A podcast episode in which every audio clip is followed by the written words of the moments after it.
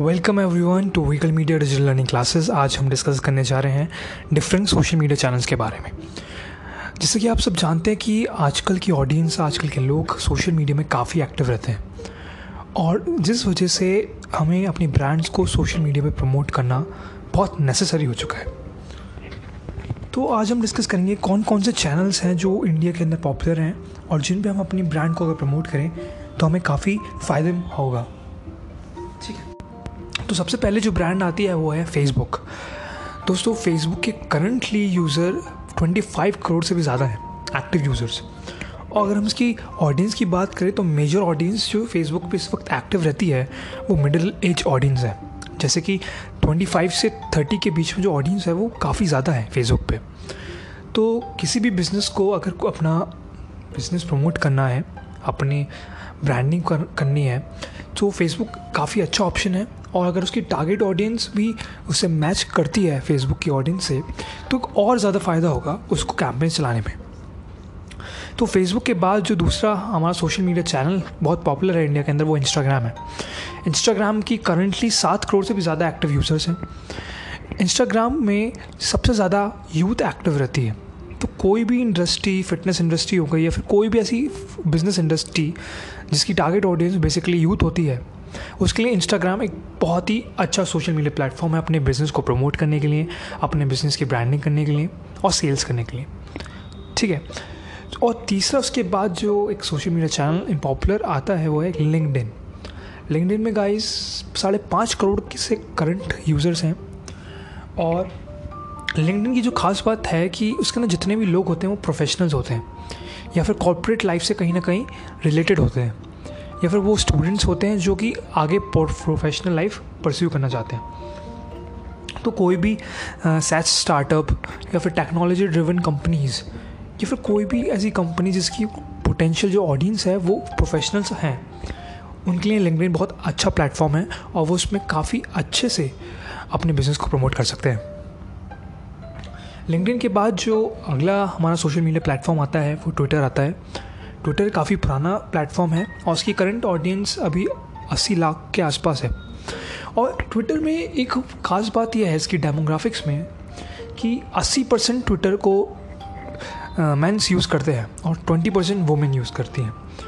तो ट्विटर में आप ट्वीट करके अपना बिज़नेस को प्रमोट कर सकते हैं और ट्वीट्स काफ़ी वायरल हो जाते हैं कभी कभी।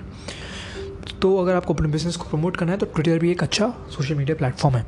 इसके बाद हम डिस्कस करेंगे एक ऐसे सोशल मीडिया प्लेटफॉर्म के बारे में जो कि काफ़ी तेज़ी से ग्रो कर रहा है इंडिया के अंदर और इसका नाम है टिकटॉक।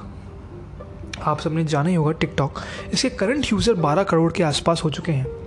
ठीक है, और टिकटॉक पे सबसे ज़्यादा यूथ, यंग यूथ मैं कहूँगा 18 साल से लेकर 22 साल तक के लोग काफ़ी एक्टिव रहते हैं।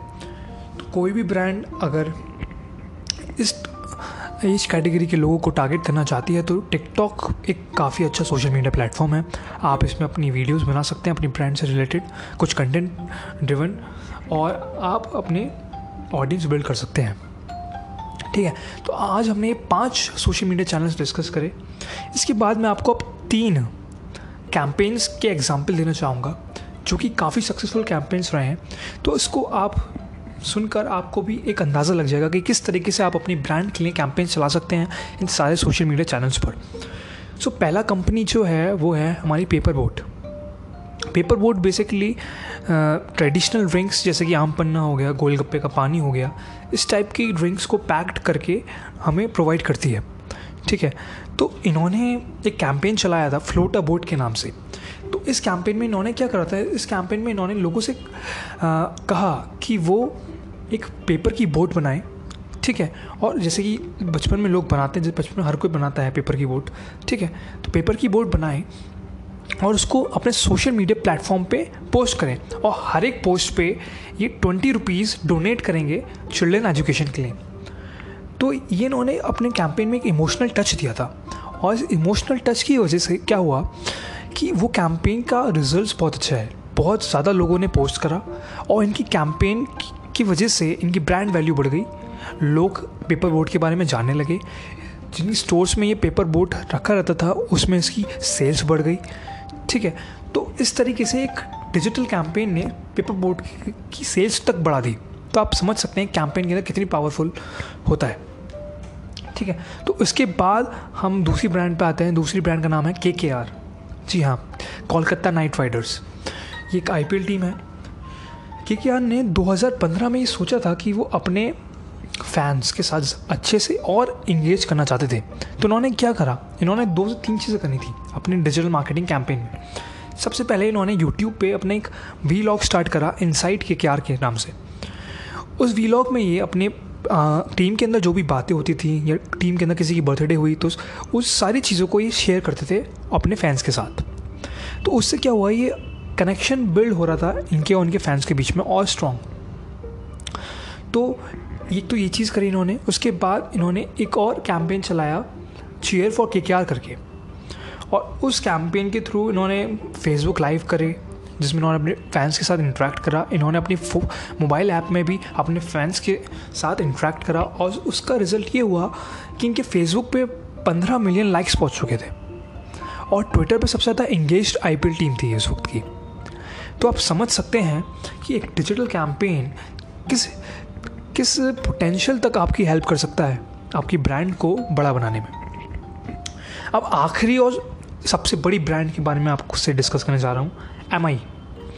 सब जानते हैं MI ने किस तरीके से इंडिया के अंदर ग्रो करा है। MI ने ट्रेडिशनल मार्केटिंग में बहुत कम रुपए खर्च करे हैं, और डिजिटल मार्केटिंग के ही थ्रू उन्होंने अपने प्रोडक्ट को पूरा ग्लोबल पूरी इंडिया में फैला दिया है।